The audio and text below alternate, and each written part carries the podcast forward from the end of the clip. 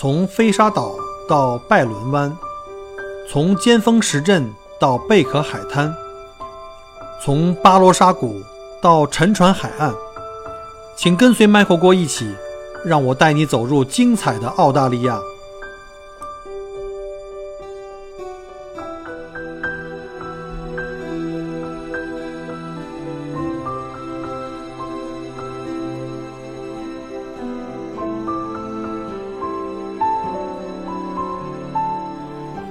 各位亲爱的听友，大家好，呃，欢迎再次收听麦克郭聊澳洲。今天是二零一八年的十一月三号，啊，今天下团比较早哈，可以有时间跟大家再录一期，啊，因为过两天上团就连续两周都满了，所以呢，先把节目准备出来，可以给大家后面呢在系统上自动播放。那上一期啊，我们讲到了这个关于在澳洲买房的一些基本的注意事项。呃，从这个买房人的身份啊，因为不同身份的人呢，对本地的政策呢是不一样的要求。呃，另外呢，也分析了一下房子的类型以及买房的一个基本流程。啊，还有呢，就是房子的这个朝向啊，啊等等等等。那今天呢，想接着这个话题呢，继续来为大家讲解在澳洲买房子的一些细节。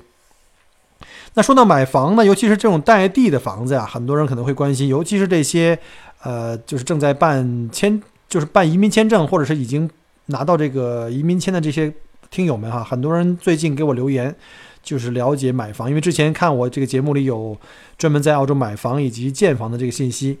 那呢，有人就问我说：“那我是不是买这个地呢越大越好？”哈，其实这个呃不太准确了。虽然我们知道在澳洲呢，就是这种买房啊买房哈带地的房，或者是买一个地自己建房。呃，地的这个升值是比较好的，因为房子跟车一样哈，都是会贬值，只有地在升值。但这个地呢，并非是越大越好，因为有几个方面来讲一下哈。第一呢，呃，你这块地也许很大，但是你要注意看一下当地这个政府啊，就我们叫 council 对这个地的使用权，就是对你这个将来能不能分割，对这个使用的这个性质的要求。比如说我在。呃，之前我讲过，我的在 Rovio 那边买了一块地，哈，是带房子的地，把旧房给拆掉，重新建。但是我那块地并不大，七百多平方米。那旁边的隔着两三条街区呢，我有另外一个北京的老乡，哈，我的一个朋友，他们家那条的街都很大的地，都是两千的，最大的还有四千的地啊！大家想象一下，啊，四千平米的地，那就是一个这个 acre 一个英顷了。那这地很大。当时我也很动心，特别想买其中的一个拍卖房啊，地很大，四千平啊。但是呢，朋友提醒我说，你要一定要看一下 Council 对这块地的这个分割的使用的限制。结果发现这块地虽然很大，但是并不能像传统意义上像其他的一些地，比如说超过八百平啊，我可以这个分割成两块，然后盖两个小单 house 卖出去。那四千的话，我能盖多少？能盖七八个了。但是政府不允许你，他不允许这个地有这样的用途。他对这个居住面积有这个居住密度有有要求，所以这个时候你地大了，并不见得是一个好事儿，啊，除非政府给你批准，说你可以允许你给你特批，但是一般这种申请的话，我知道周期会很长，啊，政府限制会很多，因为政府要给你批准了以后呢，你的周围邻居都会纷纷效仿，所以政府就不好控制了，所以这方面要一定要特别小心。如果你买了个很大的地，比如像我真的去买了一个四千的地，买了以后又不能去扩建。不能有这种商务用途，那只能自己住。那自己住的话，我一住一个大房子，就算我住个五百平米、六百平米房子的话，那我那地才四四千啊，那好大一片的，那可以种很多树、很多草，听起来很浪漫哈。但是你要记住，在澳洲这边打理草坪啊、打理这个花园是相当的繁重的工作啊，所以那小编是非常非常的这个痛苦。就像我现在这个家不大，八百多平的地，这个因为是拐角地，这两边都有公共草地，都要去推草、剪草，哎呀，就累得我够呛。所以呢，如果四千平你没有这商业用途的话，不能做商业用途的话，如果只是去有一块很大的地，觉得很牛、很棒，但是你打理草的时候，你就会相当的痛苦。所以呢，一定要跟这个政府去查询一下这个对地的这个将来后期开发的一个使用限制。所以呢，这个地呢，并不是越大越好了。另外呢，还有一个原因就是。呃，即便我们讲的这种常规用地哈，像我们一般的民用住宅的这种带地的房子，一般都是在小则四五百，呃，多则七八百到一千。再往大的虽然也有哈，像我讲过那种，当然就非常的非常少了。那关键还要看你这个地的利用率。比如说，我们举一个例子哈，有人说，那我是不是六百一定比四百的，比如说就会好一些。其实不见得，因为一个四百平米的的一个一个比较一个方正的房，一个一个地呢，而且这块地上如果没有 easement，easement 就是那种政府的一些公共设施啊，比如像什么。呃，不是你自己家专用的那些水电煤气的引入管啊，可能是整个这个小区，甚至这一个一个这个大片区域的一个公共的这种地下管道的一个通道。它如果这个通道呢，它叫 easement，如果是在你们家的院子里穿过，哎，那就要小心了。在这个管道上方是不可以盖房子的。所以说呢，你如果这么讲的话呢，如果即便我的地比较小啊，四百平方，但是我周围没有这些限制，没有这些叫 easement。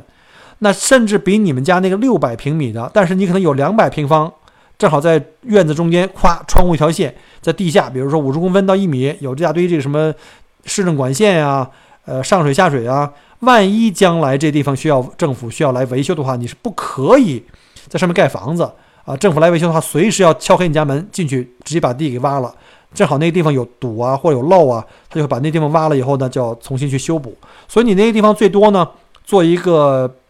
草地啊，或者是你愿愿意的话，做个水泥地啊，或者是砖地。但是呢，政府有权利随时把它挖开，挖开以后你自己还要再重新再填平，那就要浪费时间和花钱。而且政府不允许你那儿盖房子的。所以呢，地大小是一方面，另外一方面就是看你这块地的利用面积，下面的 easement 是不是很大，占了什么位置哈。像我现在那块新地呢，其实就有一块 easement，但是还好，它那 easement 正好在我后院的靠墙根的地方，就是靠近那个。跟邻居的那个那个隔离的 fence 就是那个围栏的那个地方，而那个地方你通常也都是不可能盖房子的。你有一个 setback，就是在这个 fence 往后要至少是两米以上吧，一米八吧，我记得是两米以上才可以盖房。所以呢，肯定是没问题的。那块我肯定是要种草的，所以对我影响不是很大。那另外除了这个 easement 之后呢，我们也知道哈，你的这块地有多大，你不能满满的盖。满房子，那你跟邻居之间呢有一个就是中间的一个一个围栏啊，这个这栏杆呢，我们叫 fence 嘛，这 fence 呢啊，它要要求 fence 两边邻居之间要把这个房子要隔一段距离，所以这叫 setback。所以呢，实际你的可利用面积呢，是你的这块土地里面减去了 easement 的限制，以及减去了这三面，至少你有三面有这个邻居的这个 fence 吧，可能如果你要是拐角房的话，你可能就有两面。还要把这个两面的这个 fence 往里有一个 setback 啊，把这个面积要减去，才是你真正可以盖房的有效的使用面积啊。这个是你自己能够做一些选择的。那 easement 呢，学问也太多了，到底这 easement 又含了哪些呀？有什么限制啊？各个 council 的要求又不太一样，所以呢，因为时间关系哈，今天就不在这里去一一解释了。各位有兴趣的话，啊，以后可以具体呢，在各个地方买房的时候，可以跟当地的这个 council。去了解，啊，自己可以上网去研究一下。还有一种呢，叫 covenant，covenant 就好像是对你这块地的使用啊，或者是这个建筑房产呢，会有一定的限制哈。这个一般都是你在在那个 land title 上面都会有这这个标识，就告诉你这个地你在使用上面有一些什么限制，不允许你这样，不允许你那样。这个种 covenant 其实是对你这个土地的开发利用呢，是一个非常大的一个不利的因素啊。这里面学问也很大。所以呢，买地的时候，或者是这个买这个呃带地的房子，准备借做开发的时候，一定要选择尽量没有 easement 和这个 covenant 啊，呃，就算是有 easement 也不怕，你要看看这 easement 的位置对你有没有影响啊。但这 covenant 尽量是去避免的，因为它影响你将来这地的二次开发利用，以及将来你再把房子卖出去，你的下一个买家可能会看这些东西。没有这样的，没有这两样限制的房子呢？啊，它的地的这个利用率啊，就能够最大限度的呃可以利用起来。然后另外一个还有很重要的就是我们的这个很多听友吧，包括之前有很多麦克锅的客人来到澳洲旅游，啊，他们要在这买房子，嗯，看着房子以后很便宜，觉得很棒，然后就很冲动要去马上就要交定金去买。其实有一个很重要的因素就是你一定要想一想你的钱怎么出来哈。上期讲过了哈。这个粮草先行是非常重要的，因为现在澳洲政府本地的这个银行已经基本上，呃，不能贷款给海外的人士了。那如果你已经在澳洲有生意、有收入的话呢，那也要先去跟银行去问问啊，去找一个银行的这个这个贷款的规划师，或者是呢，找一个 broker。在澳洲啊，你不管你是去贷款呢，还是去买生意呢，还是怎么样，都要去找 broker。一个好的 broker 会。根据你的情况帮你做一个非常专业的这么一个分析，给你一些建议啊。所以呢，我建议找一个好的 broker，然后呢，给你通过你的情况呢，通过各个他手里的这些银行合作的银行，可以帮你做一个比较好的一个叫做 pre approval，就看哪家银行的贷款的这个政策更好一点啊，有利于你这个这个买房者呀。这样的话呢，就可以去跟银行拿贷款。这样的话，你拿了这个银行的 approval 之后呢，才能够啊去做这个去去拍卖呀，或者是私下出价。因为你一旦私下出价，人家接收了你的 offer，或者你拍卖现场把房子给抢过来，发发现银行不给你贷款，或者你在国内的钱打不出来，这时候是最尴尬了，很麻烦的。你交的首付可能会被扣掉了。然后呢，另外就是关于贷款有很多的小的技术细节了，像什么贷款组合呀，什么包括将来你将来可能这房子你再去，比如像我的房子升值了，当时买的时候七十多万，然后呢现在可能值一百多万，那我跟银行说，那我把这个银行再贷出一百多万，然后等于我要比以前又能拿出更多的钱，可以做下一个房款就是房产投资了哈，这就是一个其他的一个一个细节，甚至可能还可以转到其他的贷款。在澳洲啊，这个银行业的竞争啊非常激烈啊，这个也都很公平。然后呢，这些银行都很大，也你要是横向比较一下的话，有很多的呃灵活和非常好的选择。呃，无论如何啊，呃，也要是有人贷款给你哈，不管是本地的银行还是国际的银行，还是从中国弄钱过来。呃，不过现在确实是我看了这两年这个房市的这个收紧跟这个贷款的收紧是有直接关系的。啊，包括中国政府现在对这个，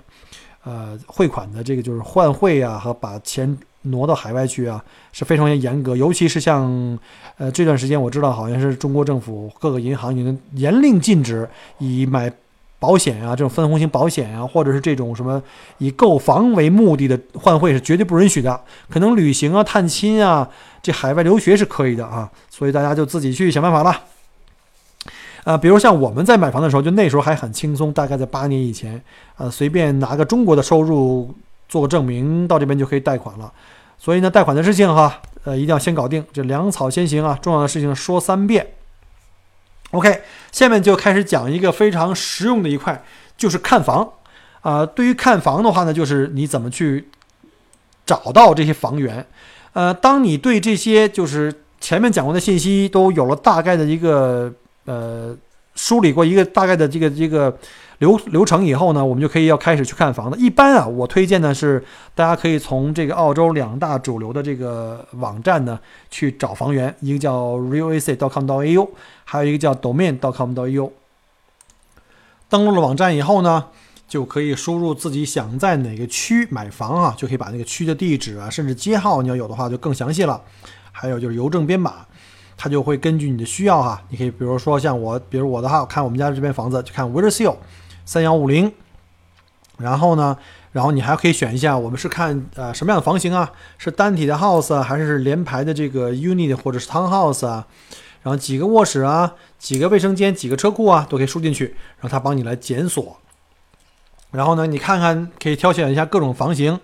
然后找到以后呢。如果你看这间比较顺眼，哎，它下面就会有这个中介的联系方法，张三李四，呃，地址电话，你可以打电话或发邮件，可以跟他去详呃去询问详细的这个相关的房子信息，啊，顺便可以问问价格呀，具体的街名地址啊，以及这个房子有多大面积，以及周围有什么校区，呃，你可能会问一下，为什么在网上没有价格？因为有的房子啊。这个中介一般都不会把价格全部都直接贴出来，有一些是贴出来的哈，有一些像拍卖的房子呢，或者一些私下出价房子呢，他都是希望你呢能够直接跟中介联系，这样中介可以第一时间找到买家，然后呢通过跟你了解呢，来电话里或者是见面沟通的时候再把价钱再给你，所以它不是所有的房源都会把价钱贴在这个网站上，但通常情况下。你可以在搜索的时候输入，比如说从一百万到一百五十万，它就会把相关的这个大概的房价的区分的范围都会给你呈现出来，大概你也会有个思想准备，大概这房子是在什么样的一个范围。然后呢，还有一个就是除了这个呃中介的价格之外呢，还有就是它一般呢，呃每一个房源啊都会有一个在网上会公布它每周开放的时间，就是所谓开放日，就是给我们去看，呃大家可以免费。呃，这没有收门票的啊。根据自己的时间呢，上门根据它开放时间去参观这个房子。一般啊，在澳洲的开放房源的时间是每周四和每周六。然后呢，就是你也可以跟这个中介联系，比如说你周四周六呢时间正好不配合，你看看可不可以想我安排一次单独的看房，也是通常是可以的。因为这个房子一般也有人住，所以中介也要去跟房东去协商。买房子的时候啊，千万千万不能被动啊，最好在最初看房子的时候啊，因为你没底嘛，没有经验，尤其像刚来的这个新移民，我建议呢，一定要在你喜欢的区。感兴趣的区在周围啊，一定要多看看房啊，多多比较，多留意。在网上看房虽然很方便，但是你知道我跟以前讲过哈，这个从网上看照片啊，和你在现场看是完全不一样的啊。我们都看过这个朋友圈的美女们那些自拍美图，结果见面以后就发现，哇塞，这不是一个人啊，会有这种可能的啊。但不是说美女们都是在 PS 很过分的那种啊，也有那个美女拍的照片很一般，但见人一看，哇塞，这么漂亮哈，也有这种情况。买房子也是这样，所以一定要在现场最好看看这个房子长什么样子，而且呢，通过去看这个房子的过程中呢，也能了解一下这个房子周围的整个社区的环境、自然环境，还有它是在坡地上呢，还是在这个洼地里呢？对周围都会有个大概的概念。同时呢，因为你多看的很多的房子，从网上搜索呀，现场看的话，你看多了，这自然就会有经验。这样的话，你可以对了解到在某一区域、某一条街区什么样的房型大概什么价值啊。我说的是价值啊，记住听好啊，不是价格，因为有的时候价格不是完全跟价值相符的。比如说在市场很热的时候，那价格通常被炒得很高，这时候呢，经常会出现这个价格很高，但是我个人觉得这房子并不值这个价。即便如此哈，就是我之前也讲过，我参加拍卖都被人抢跑了那房子，就是大家太冲动了，买的这个价钱有点高啊。但是呢，如果你看过了一些房子以后，真正的看到了自己喜欢的，那第一出手要快，然后呢出价呢要准，呃，不是说那我为了拿到我多花个几十上百万，那那肯定也不行啊，吃亏太多了。但是呢，也不要在这个小价钱上就抠去太计较，什么一千几百啊这种讨价还价。就当你看中了，而且你觉得这个价钱呢是在你的这个合理的这个价值范围之内，你能够接受，呃，不能太离谱，呃，你要给自己设个底线，在这个范围前后不差太远，我觉得都是可以动手拿下的。那再说说房子本身。那房子呢，就是分为地跟房子自己的自身的结构了。那如果房子是平地的话，一般来讲哈，在当地澳洲人的这个传统概念里面啊，我说的是传统概念，一般讲的就是双砖房啊，优于单砖房。什么叫双砖房啊？在澳大利亚你会看到很多这些民宅的外面很漂亮的各种颜色的砖哈，它跟我们在中国盖的那个公寓楼，像我们住的那种普通的民宅啊，不太一样。在中国呢，我们是是砖混结构，就是混凝土、钢筋混凝土加上砖石结构呢。这个砖呢是有到一个承重的作用，除了这个钢筋混凝土以外哈，还有这个砖有承重的作用。但是在澳洲呢，我们这些房子都是木结构，所谓单砖也好，双砖也好的砖，都是这种中空的这种砖，它不是用来承重的。它虽然也能承重，但是承重量很有限，都是靠木头的。这个双砖和单砖呢，主要是用于什么呢？就是保温保暖。比如说像传统上一些老房子，特别特别老的，当年有钱人盖的房子，采用双砖，所以双砖就是拿木头架子盖好房子以后呢，在木架的两侧啊，从从里面看和从外面看全是砖的。这种房子的好处是什么呢？就是它保温性能相对比较好。在那个年代啊，比如说那时候没有暖气的时候，烧壁炉的时候，那冬天保温相当重要，夏天这个防止外面晒得过热呢，双砖也是优于单砖的。那单砖呢，又优于了这个木房。所谓木房就是纯木房，你除了架子架子以外呢，包括你外面的这个呃墙体，也就是拿那个木条一条一条钉在一起，然后刷了这个防水漆的。木房的话呢，冬天就会觉得很冷，那夏天就会觉得很热，因为一晒就晒透了嘛。当然，现在的新的这个建筑住宅这个材料的这个越来越呃高科技哈，现在有很多像 EPS 啊这种就是复合材料。它这个复合材料的这个墙板呢，可能要比单砖甚至比双砖的保温呢都不差，而且墙体更轻啊，造价更便宜，所以这个也是在建筑业这反就是这个广泛在被使用。所以这种传统的概念呢，可能会有一点偏颇啊，我只给大家来讲一下。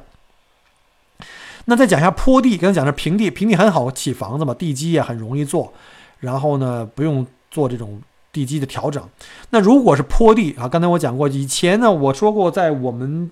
家在这个现在住的这个 w i l l e r s i l l 就在一个湿地公园的旁边那小山的山坡上。这种地方的好处是什么呢？是风景很好，因为你住在山坡上嘛，往远处看很漂亮的这个山景，对面就是丹尼洞山，下面还有湿地公园。但是在是在坡地上建房就很麻烦，因为坡地建房，你挖这个地基啊，要考虑这个坡地的原因，地基的这个建造成本要比普通的这个平地可能要贵三到五倍哈，这看坡有多陡了。而在坡地上建房呢，这个当地传统的认为就是这个价值观认为呢，木房呢要优于单砖，那更优于双砖，因为这个砖房啊要比木板房的这个外外墙的这个木板房呢更重，所以它可能会引起这个地基的沉降啊。所以呢，地基容易出问题，这是一种传统说法哈。这当地这么多年跟当地的这些中介们在聊天沟通中的一些得到的一些知识点。但是我觉得这东西可能也有地方破，也有办法可以通过技术手段去破哈。总之呢，这房子啊，最重要的就是检查一下这个，不管单砖还是双砖，就检查一下这个砖头啊有没有这个明显的开裂呀、漏洞啊，或者是你的这个。屋里屋外的这地板呢、地面呀，没有这个开裂。然后呢，尤其是木质结构的这个，还有像屋外的这些眼角处啊，还有木的砖这个木梁啊，有没有这发霉腐烂的？呃，这种工作最好是找这种专业的这种叫 inspection 的公司哈，专门做这种质量检查的公司。呃，这种帮你看房子质量检查的公司呢，一般有两类，一般就是呃看这房屋结构的，还有呢可以帮你看这周围有没有这种什么像白蚁呀。有没有这种什么这个叫 pest control，就是 pest control 这种哈，就是说看你有没有这种呃鼠灾呀、什么其他的虫灾呀这样的，可以帮你去检查。因为如果你这房子的结构有问题或者材质发生问题的话，这个检测报告会给你写的很清楚，这样的话你可以综合考量还要不要这个房子啊。尤其是如果你要是选择了木质房，那木质房的话很容易就招来白蚁啊，所以呢，在这个时候呢要考虑这个白蚁检查，呃。和白蚁的防治啊，当然你在之前也可以上网查一下这个区域是不是属于这个白蚁区。如果是白蚁区的话，要特别特别注意啊啊！所以呢，我也建议就是说没事儿了哈，可以多出来看看看看这个各个街区啊有没有拍卖房啊，或者这些呃房屋呃开放日啊，可以去参观，然后跟这些中介呢也多打打交道。一方面认识一些不同中介呢，了解多一些房源；另外一方面，通过他们的分享呢，我们也可以了解一些这个选房的一些知识。当然了，有的中介可能也不是那么专业，或者说有的中介中介还是比较专业的一些忽悠哈。这个这个怎么说呢？这个行业里面也是鱼龙混杂啊。不过我还比较幸运哈，碰到一些还不错的专比较专业的一些中介，包括我像我买房的这两家中介都还不错。大家如果要是有兴趣，我可以介绍给大家。呃，中国人啊，一般来讲都是。钟情这个双砖房啊，虽然觉得价钱贵一点，但是呢，保温嘛比较好嘛，这个也节能。其实澳洲人也喜欢，但是如果你在坡地上的双砖房哈，要是注意的话，要最好找人看看结构，尤其看看地基，因为一旦地基要下陷的话，你修个房子十万八万澳币呢是比较 easy 的。呃，我们家现在这个坡地上是个单砖房啊，这个单砖介于这木木房跟双砖之间，木房我肯定是不想碰了啊，因为保温的原因。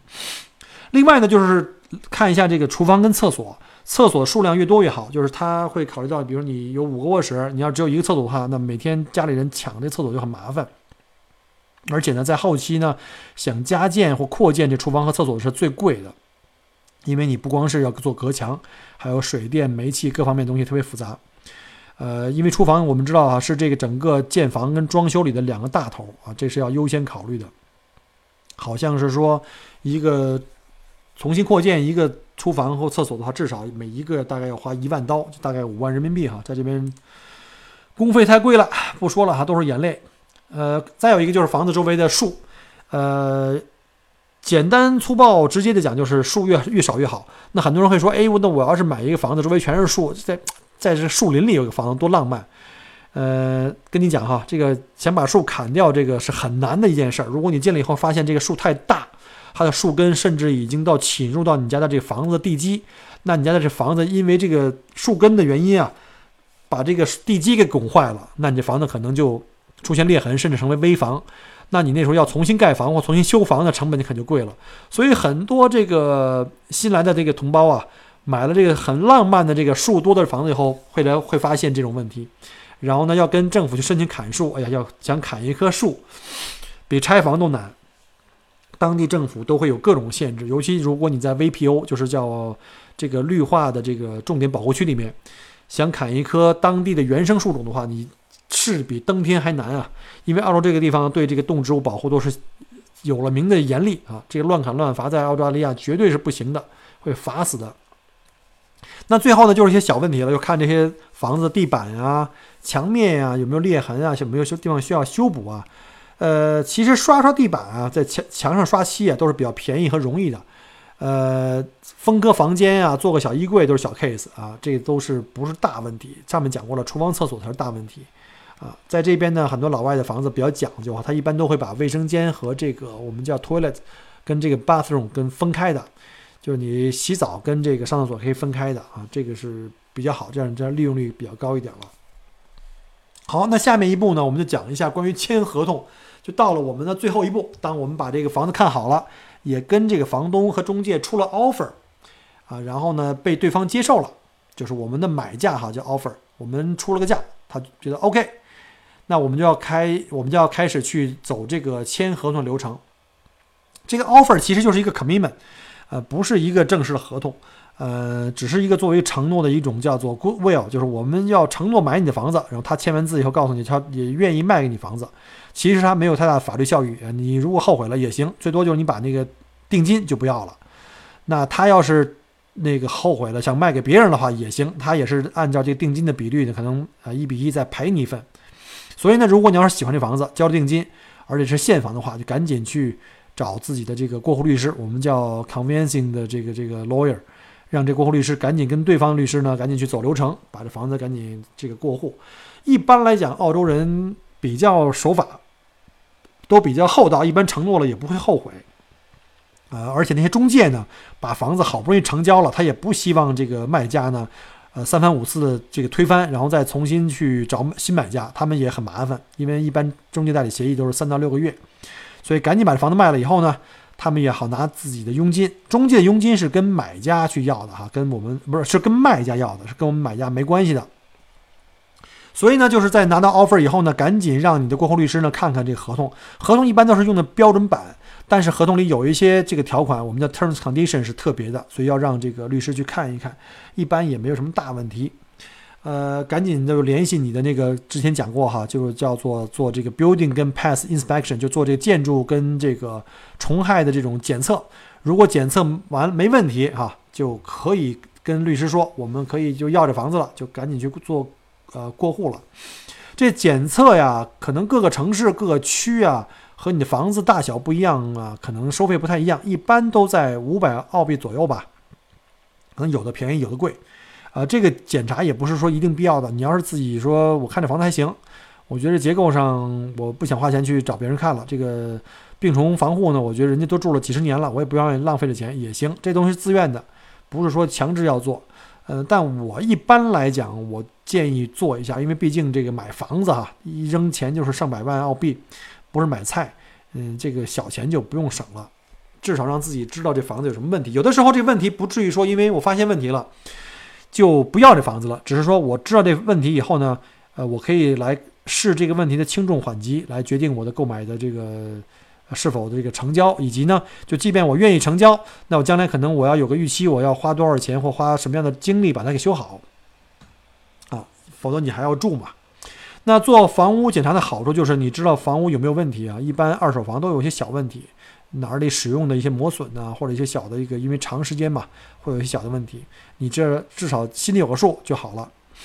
那如果有的情况下比较严重哈，你也可以。比如这地方得明显的需要维修了，那这部分呢，你也可以让律师啊，就给你加一条，就让这个律师把这过户律师把这条说给加进去，说要在这个合同正式生效以前呢，呃，交换合同以前，让这个房东要找人来把东西修好了。啊，这个一般是可以协商的。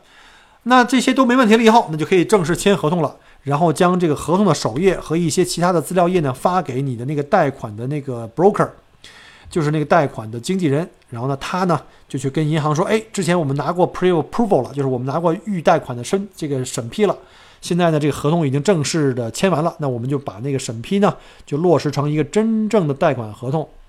啊，一般啊，就是买房呢，还有一个叫做 cooling off 啊，cooling off 一般都是三个工作日啊。你买完这房子以后，你要是不喜欢，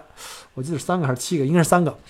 然后呃，这个 cooling off period 之完之后呢，比如说我这个如果不喜欢，我在签完 offer 以后呢，我可以在这个 cooling off 期间哈，叫冷冷静期，可以去反悔的。这个冷静期反悔呢是不用赔钱的那如果呢，你这个在 cooling off 期间呢，你这个贷款没批下来，可能遇到了阻碍。那也可以让律师啊跟对方律师去尝试去沟通一下，看看可不可以把这 cooling off 延长一点。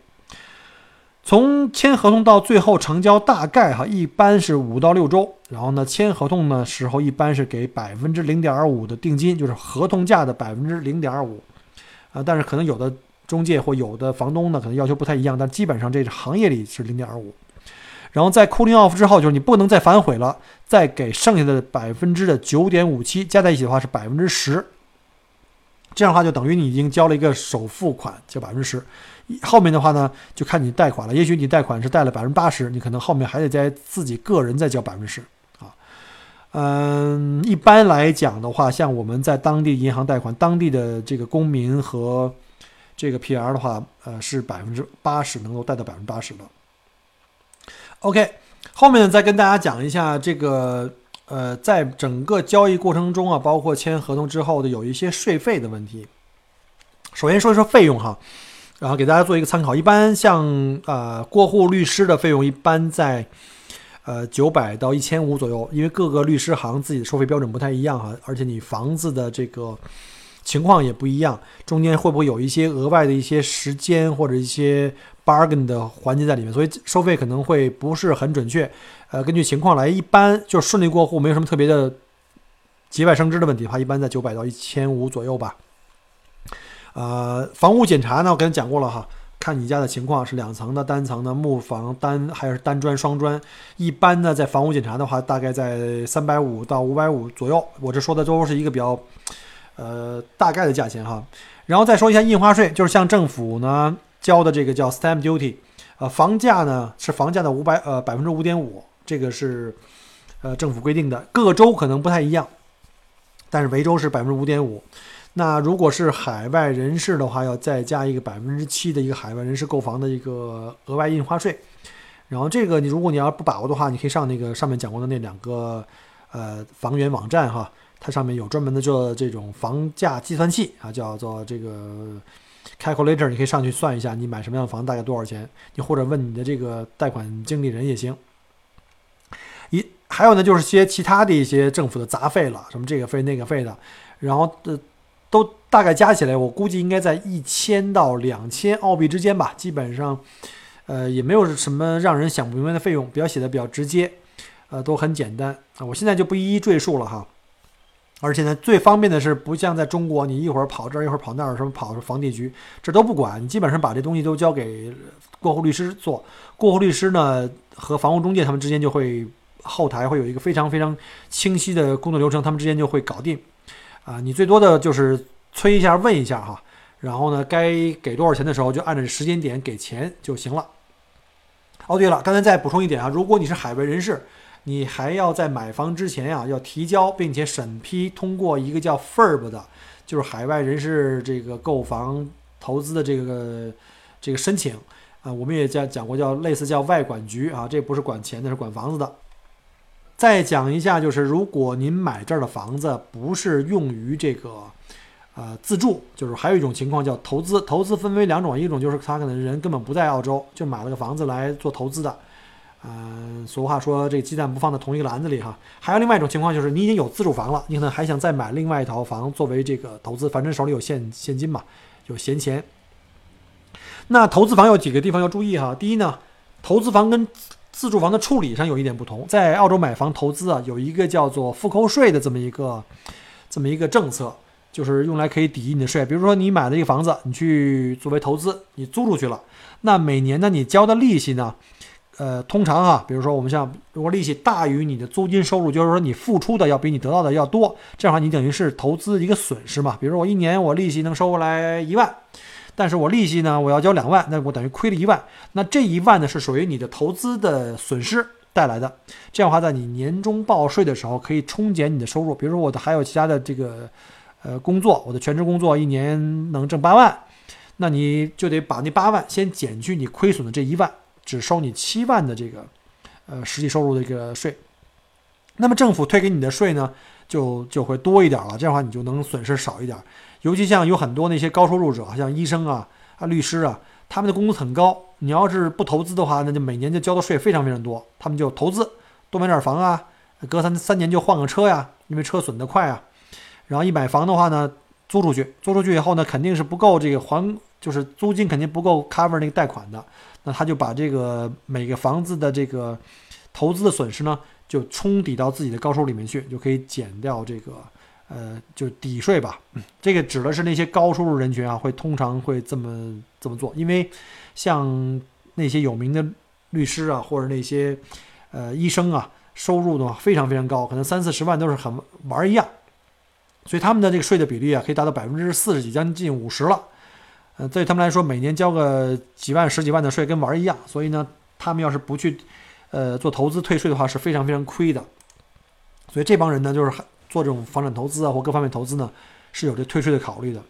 呃，另外呢，在澳洲啊，除去自住房以外的投资房，还要去交一个土地税，叫 land tax。就是这个房子如果是你自己住，是没有 land tax 的；如果你买了这个房子，你又不自己住，不管你出租不出租，都要交这个土地税啊，这这个额外的这个土地税。啊，那交多少的话呢？要根据你就政府对你那个土地及房产的价值的估算。你说我这个少交点儿，我这房子我觉得不值钱啊。对不起，政府说它值钱就值钱，值多少钱也是政府说了算。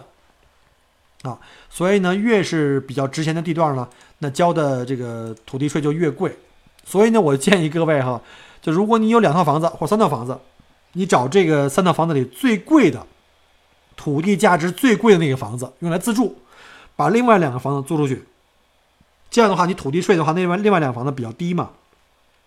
就是这个是一个比较好的做法。比如说，如果我再买房子，我可能会我已经有两个房子了，我把那个贵的房子，那最棒的房子拿来自己住，把我现在的房子便宜一点的可以进行出租，然后呢，土地税呢也相对会少一些，甚至我可能是买个公寓啊，公寓呢土地税就简直就小的不能再小了，因为它不是你的独自的拥有的土地嘛。啊，这样的话就比较好一点，而且公寓的租售比也不错啊，这就是为什么很多人呢愿意买这个公寓进行当做投资房哈。那当然，这公寓的挑选也很有这个学问的，也有不赚钱的公寓，也有非常好的公寓，这个要看了。好，那最后呢，给大家进行一个短暂的总结，来说一下哈，就是这些东西啊，都是我个人的感想和一些呃经验。那有不少的华人朋友啊，就是特别喜欢买华人聚集区的房子，那导致了这边的区域的房子呢越炒越高。中国人尤其是不差钱儿，对吧？都是那些土豪大款，跟魔都和这个，呃，这个我们的首首都比一比，这价格，这个澳洲的房子呀，这跟这个大白菜一样哈，非常非常便宜。所以呢，就造成了这个华人的这个热点的这个。区域啊，会造成了这个价格涨得非常快，那就水分很大，就是我们说这个价格跟价值的这脱钩的就比较多了。所以当初在我买房的时候，我会主动避开这个所谓热点区啊，呃，这个而且呢，这个近两年这个华人区呢，这治安也在逐渐的在下降，因为我们知道这个老外都觉得这中国人啊家里都藏现金，然后金银珠宝，开奔奔驰宝马。所以呢，就会发生这种情况。我记得在 Glen 好像有一家华人的豪宅，一年被偷了两次。为什么呢？第一次那个进去以后呢，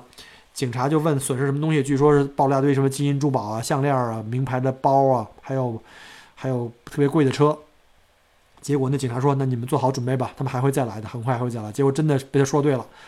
一年之内被偷两次。所以呢，我觉得就尽量。一方面尽量避免这种让别人特别眼红的区哈，让别人那些小偷啊什么之类的。另外一个呢，就是我们也是华人太张扬，就是中国人吧，有啥东西爱挂在脸上。我这个住大豪宅，然后呢开 A B B，然后呢恨不得我一双鞋都是俩牌子，是吧？L V 一个牌子，然后那个古兹一个牌子，然后恨不得出门让他知道我带着大金链子。我觉得这种这个特别。特别不好哈，这对自己的这个这个安全也是非常不好的。所以我觉得可以在这个避开热点区，找周围的这个白人区或者是这种纯粹的这种中产区的这种纯居住区，呃，不是那么热的地方，价格相对来说合理那么一点哈，而且呢也相对的没有那么怎么说热闹吧。华人区有什么各种什么餐馆啊、超市啊，呃，什么娱乐场所啊，比较怎么说呢？就是比较热闹的话，就是基本上流动人口比较多，就这个治安问题也就会随之就会增加。那有人会觉得说，华人这个区这个购物娱乐都方便，那对吧？我们在中国来的话，觉得这儿太寂寞了，我们可不想希望离这个这个吃喝玩乐的地方稍微近点儿，不就完了吗？那其实呢，就是说，我觉得你呀，在华人区不太远的这种纯生活区啊，这种中产区啊，呃，找一个安静的区域去住下来，但是呢，你能开车啊，在这个十分钟、十五分钟范围之内。能找到这个华人的杂货店呀，这种华人餐馆啊就够了。在墨尔本各个区域啊，都会有比较方便的购物中心，就那种很大型的购物中心，而且很多区域现在都越来越多的这个华人超市，所以我们其实不用太过纠结，说我离华人区太远啊，或怎么怎么样。呃，我们家周围这个开车四五公里的这范围，有好几个大的超市，呃，就是这种 shopping center，然后都有华人的这个菜店呀，呃，什么肉店呀，这种小超市啊。呃，虽然说这个离 Box Hill 和 Glenvee 没有那么近，但是开车过去也没有多远了。呃，日常你买的那些什么油盐酱醋茶，也不会说天天去买，可能一周有那么，呃，去那么一次，最多两次，绝对可以满足你的这需要了。我们去那个华人区，比如像 Box Hill，我们今天上午刚刚去 Box Box Hill 那儿的这个拥挤状况啊，停车状况啊，这跟国内也是相差不大了。偶尔去一下还是可以的，要让我天天在那边去拥挤的话，我觉得也是受不了。毕竟我们来澳洲是来享受这个啊蓝天白云、人少安静，对吧？我们又不是来这个非要热闹，热闹的话还不如在这个魔都啊或在这个首都比较好一点。所以我觉得在海外生活啊，最好还是跳开原来在这个中国生活的这种习惯和这种方式啊，不要老守着自己国家那套，把眼光放得广一点。你移民来这儿是为了什么呢？对吧？呃，来了以后呢，到到处多转转，走一走，生活长一点，然后把自己的心静下来，不要用一个旅游者的心态哈，把自己自己心慢慢静下来，慢慢来体会在这儿生活，啊，不要老活在别人的这个眼光、意见啊和自己这个安全圈中啊，开什么样的车，住什么样的房子，这都不重要，重要的是自己呢开心，家里有爱。好了，总的来说呢，其实，在澳洲买房呢，没有想象那么复杂，那么可怕，只要你英语呢不是那么差哈。呃，找一找当地的这些的专业人士啊，这些卖房中介啊，当然英语差也没问题，我们有很多不错的这个中文的呃专业人士，这些中文的中介，大家如果需要的话呢，我也可以介绍一些我周围的一些比较靠谱的一些中介的朋友们，然后让他们一些给你提供一些这个买房的建议和意见啊，希望呢对同在澳洲的或者即将来到澳洲买房子的人呢，我上面讲的这两期呢对你们都有用。总结的非常不专业哈，完全是这个一篇这个胡说八道，你们就可以当我的这个这个呃一个溜嘴儿的这么一个节目，然后呢觉得有用，就在节目后面帮我点个赞啊，觉得没用那请绕行，然后就是供大家参考啊，不为你这将来买完房子满意不满意的话，我不会对这个后果做任何的这个承诺或担保啊。好，那就再次。感谢各位收听《麦克国聊周》，我们下周五再见，拜拜。